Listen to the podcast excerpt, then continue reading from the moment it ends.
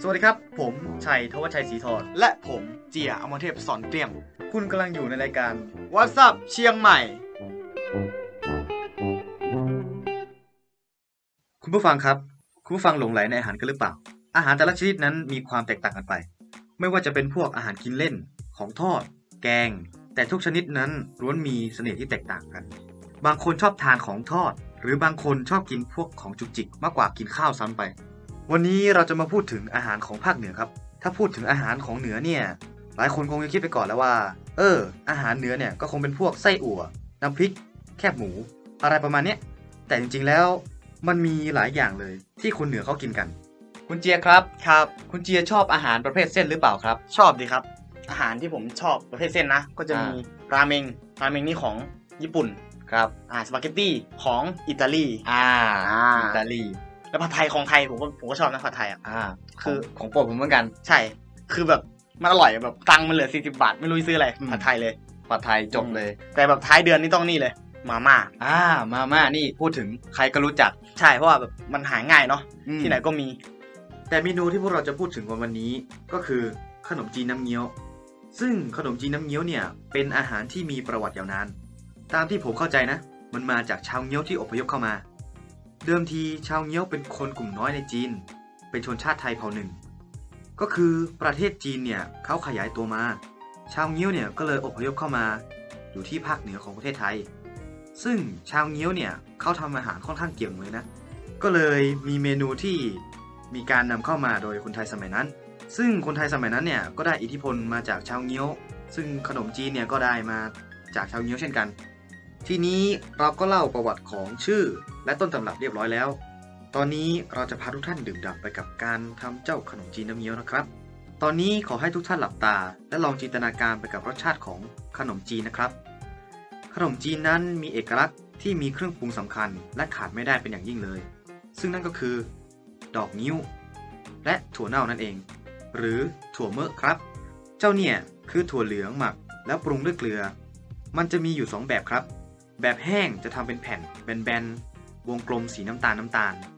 และแบบเปียกก็เรียกว่าถั่วเน่าเมอะ มันก็เหมือนกับกะปิ หรือปลาร้าที่เห็นกันในภาคกลาง หรือภาคอีสานนั่นเอง ถั่วเน่าคืออาหารที่คุณค่าทางโภชนาการสูงมากเลยทีเดียว เป็นประโยชน์ต่อร่างกายด้วย โดยส่วนใหญ่ขนมจีนน้ำเงี้ยวนั้น ก็จะมีรสชาติเผ็ด แล้วก็จะเค็ม ออกเปรี้ยวๆกำลังพอดี งั้นเรามาฟังส่วนผสมหลักๆ กันเลยดีกว่าครับทุกท่าน โดยหลักๆแล้วประกอบด้วยน้ำพริกเงี้ยว ซึ่งน้ำพริกเงี้ยวเนี่ยประกอบด้วยหอมแดงซอย กระเทียม ตะไคร้หั่นฝอย ข่าแก่หั่นแว่น รากผักชี ขมิ้นชันสดหั่นแว่นนำส่วนผสมทั้งหมดมาโขลกรวมกันให้ละเอียด ก็จะได้น้ำพริกเงี้ยวแล้วครับ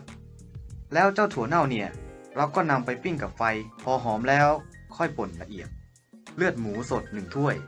บางคนฟังแล้วก็คงคิดว่าโอ้ยน่ากลัวจังเลย แต่จริงๆแล้วอร่อยมากเลยครับ เกลือ น้ำปลา น้ำมันพืช มะขามเปียก กระดูกอ่อนหมูสับพอคำเนื้อหมูสับ เลือดหมูก้อน เพื่อคุณค่าทางอาหารมะเขือเทศลูกเล็กๆ และที่ขาดไม่ได้เลย ดอกนิ้วครับ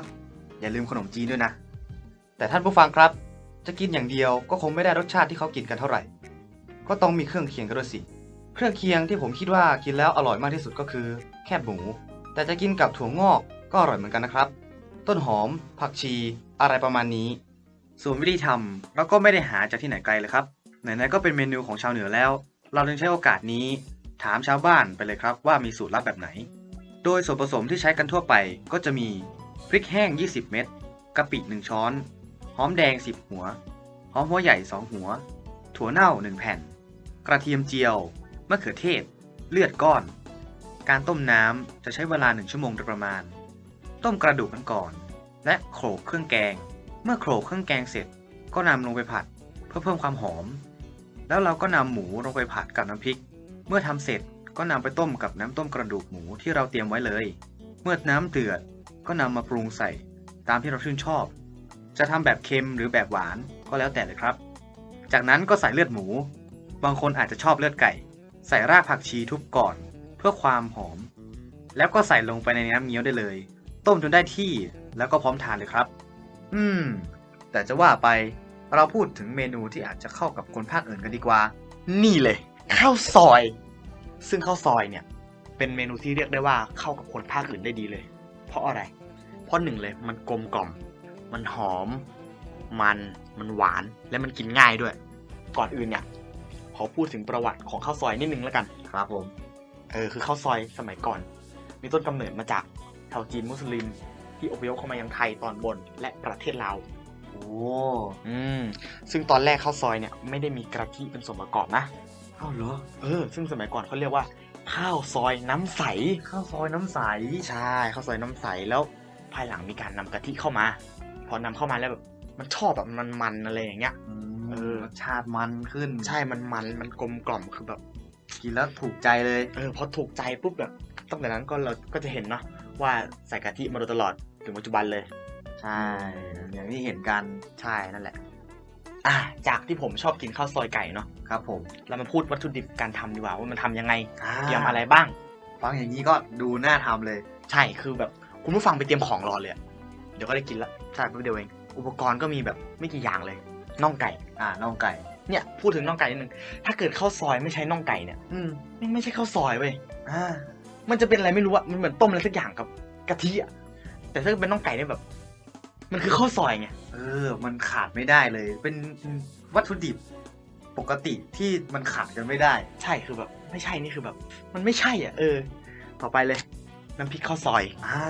อืมกะทินี่ไงกะทิ กะ ที่ ทิตะกี้เลย ใช่ที่เพิ่งพูดเมื่อกี้เลย คือมันอร่อยไงคนเขาชอบกันก็เลยใส่ อ่า เออ เส้นข้าวซอย น้ำมันพืช น้ำปลาเกลือ น้ำตาลมะพร้าว อืม อันนี้น้ำตาลธรรมดาอาจจะแบบไม่หอม ครับ สักนิดนึงใส่น้ำตาลมะพร้าวสักนิดนึง น้ำตาลมะพร้าวเพื่อความหอม ใช่พริกผัดอันเนี้ยมันจะแบบ มันเสริมความหอม กลิ่นหอมและได้รสชาติด้วย ใช่ คือ เพื่อความกลมกล่อม ใช่มันกลมกล่อมมันหอมด้วย น้ำสะอาด อ่า น้ำสะอาดเนี่ยคือเราขาดกันไม่ได้เลย ใช่ ถ้าเกิดขาดไปเนี่ยต้มเส้นก็จะต้มไม่ได้แล้ว ต้มไม่ได้แล้ว เออ ใช่ แล้วทีนี้จะทำยังไง ก็ต้องใช้น้ำสะอาดไง เออ เออ ต่อไปครับ หอมแขกซอย หอมแขกซอย อืมผักกาดดองซอยด้วย อ่าเปรี้ยวแล้วรอบนี้ ใช่มันเอามาตัดเลี่ยนอะไรอย่างนี้ อืม ใส่เพิ่มสักนิดนึงต้นหอมผักชี อ่า ประมาณนี้ตะกี้ฟังวัตถุดิบไปแล้ว ครับ ว่ามีอะไรบ้าง อืม วิธีการทำดีกว่า อ่า อืมวิธีการทำข้าวซอยหนึ่งเนี่ยตั้งหม้อเลย ครับผม หรือบ้านใครไม่มีหม้อก็ยังมีกระทะ กระทะ ก นั่ ระ น ทะ เอง ใบใหญ่ ใช่ก็ใส่กะทิไปเคี่ยว อืม เคี่ยวไปสักพักหนึ่ง ครับ แล้วก็ใส่น้ำพริกข้าวซอยลงไป แล้วจากนั้นเคี่ยวให้มันแบบแตกมัน อืม พอเริ่มแตกมันเนี่ยใส่น่องไก่ลงไปผัดให้มันเข้ากันสักหน่อย อ่า แล้วก็แบบพักไว้เคี่ยวพักไว้นะสามสิบถึงสี่สิบนาที สามสิบถึงสี่สิบนาทีเลยครับ อืมตะกี้พูดถึงการทำน้ำของมันละ โอเคครับ เรามาเตรียมเส้นดีกว่า เราจะต้มเส้นให้นุ่มนะ เราตั้งหม้อ ตั้งหม้ออีกแล้วนะ อืม ตั้งหม้อใส่น้ำเอาเส้นไปต้ม อืม แต่แต่แต่เราต้องแบ่งนะเว้ยว่า เอาไปทอดด้วย ให้เป็นแบบข้าวซอยกรอบอะที่เขาแบบ อ่ ใส่ข้างหน้าใส่ข้างบนอะเออ มันจะได้เป็นแบบสอง textures ครับ คือนุ่มด้วยกรอบด้วย อ่าได้ฟิลลิ่งไปอีกแบบหนึ่ง ใช่แล้วพอเราต้มได้ทีละทุกอย่างโอเคละ ทีนี้ได้เวลาตักข้าวซอยกินละ เตรียมเสิร์ฟก็ตักข้าวซอยใส่ถ้วย อืม ใส่น้ำลงไปหยิบน่องไก่มาด้วยไอ้นี่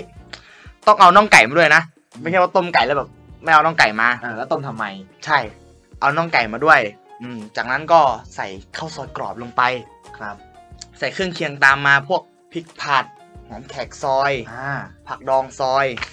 ใช่แล้วก็โรยผักชงผักชีแล้วแต่คนชอบ ครับ แล้วก็ปรุงตามใจชอบเลยครับ ผมบอกเลยว่า สุดยอด โอ้โหแค่นึกก็หิวแล้วอ่ะ อูดได้เลยว่าล้ำขนาด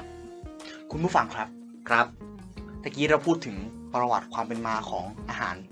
ภาคเหนือกันแล้ว อ่า มีสองชนิดด้วยกันก็คือ ข้าวซอย ข้าวซอยกับ ขนมจีนน้ำเงี้ยวนั่นเอง ใช่ขนมจีนน้ำเงี้ยว ก็คือบอกแล้วว่าขนมจีนน้ำเงี้ยวมายังไง เป็นมา อ่ายั ยังไง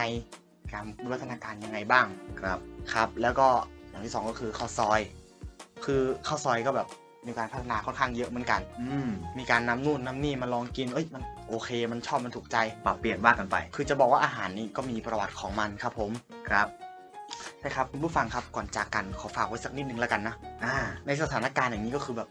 อยากผมอยากให้แบบเราฟังกันสักนิดนึง อืม นะ สักนิดนึงก็ดี อาหารเนี่ยมันก็เรียกได้ว่ามันก็แตกต่างกัน แต่มันอยู่ด้วยกันแล้วบางทีมันอร่อย ครับ มันแบบมันลงตัว คนเราเองก็เช่นกันครับ อ่า